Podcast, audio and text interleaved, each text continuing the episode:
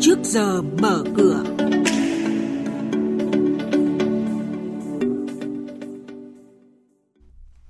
Chuyên mục trước giờ mở cửa hôm nay gồm có các nội dung sau. Gia Lai thúc đẩy giải ngân vốn đầu tư công. Kiên Giang điều chỉnh tăng hơn 371 tỷ đồng đối với 25 dự án đầu tư công. Phiên chứng khoán cuối tuần trước, chỉ số VN Index mất tới hơn 56 điểm. Ngay sau đây, các biên tập viên Xuân Lan và Hà Nho sẽ thông tin chi tiết. Năm 2022, tổng vốn đầu tư công ở tỉnh Gia Lai là 3.350 tỷ đồng. Đến đầu tháng 5, tỉnh đã giải ngân gần 400 tỷ đồng, tương đương 11,85% kế hoạch.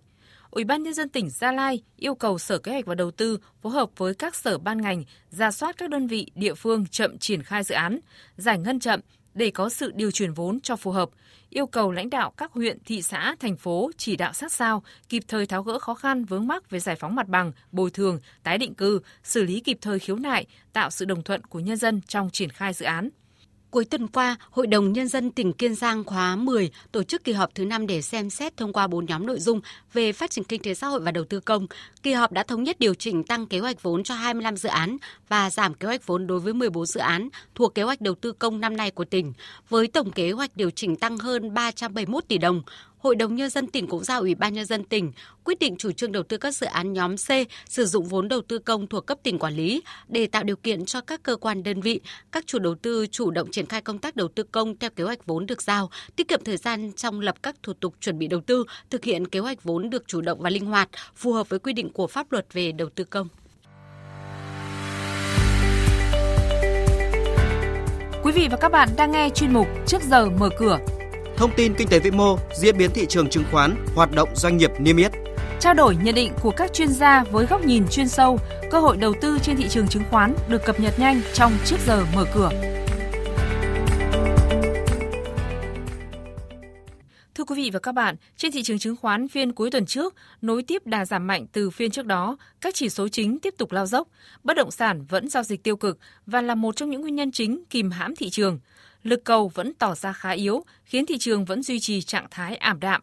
Sau thời gian ngắn đầu phiên thăm dò, áp lực bán có dấu hiệu gia tăng đẩy nhiều mã lớn bé về dưới mốc tham chiếu và VN Index nới rộng biên độ giảm. Bên cạnh các mã ngân hàng như VCB, ACB, MBB, BID, VPB khởi sắc, một số mã blue chip giảm sâu. Tuy nhiên, trong bối cảnh dòng tiền khá yếu, tất cả các chỉ số đều giảm và đóng cửa phiên cuối tuần trước – VN Index mất tới 56,07 điểm, xuống mức 1.182,77 điểm. HNX Index giảm xuống 302,39 điểm, Upcom Index giảm xuống 93,61 điểm.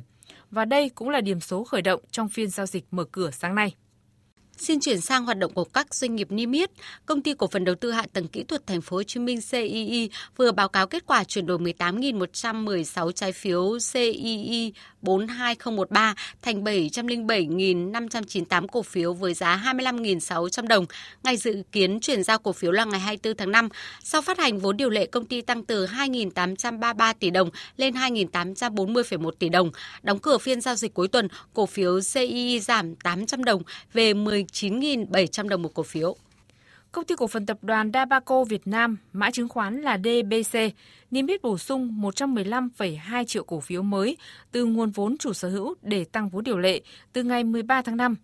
Trong năm nay, DBC đặt kế hoạch tổng doanh thu 22.558 tỷ đồng và lợi nhuận sau thuế 918 tỷ đồng, lần lượt tăng 12,8% và 10,7% so với thực hiện trong năm ngoái. Như vậy, kết thúc quý đầu năm, công ty chỉ hoàn thành 0,9% kế hoạch lợi nhuận năm. Trên thị trường chứng khoán, cổ phiếu DBC giảm sàn 1.750 đồng về 23.450 đồng một cổ phiếu. Công ty cổ phần phát triển hạ tầng kỹ thuật mã chứng khoán là EGC dự kiến trả cổ tức bằng cổ phiếu tỷ lệ 16%.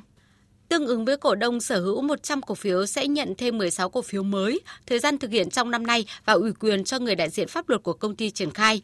Như vậy, nếu phát hành thành công, công ty sẽ phát hành thêm hơn 34,7 triệu cổ phiếu để nâng vốn điều lệ từ 2.170,97 tỷ đồng lên 2.518,3 tỷ đồng.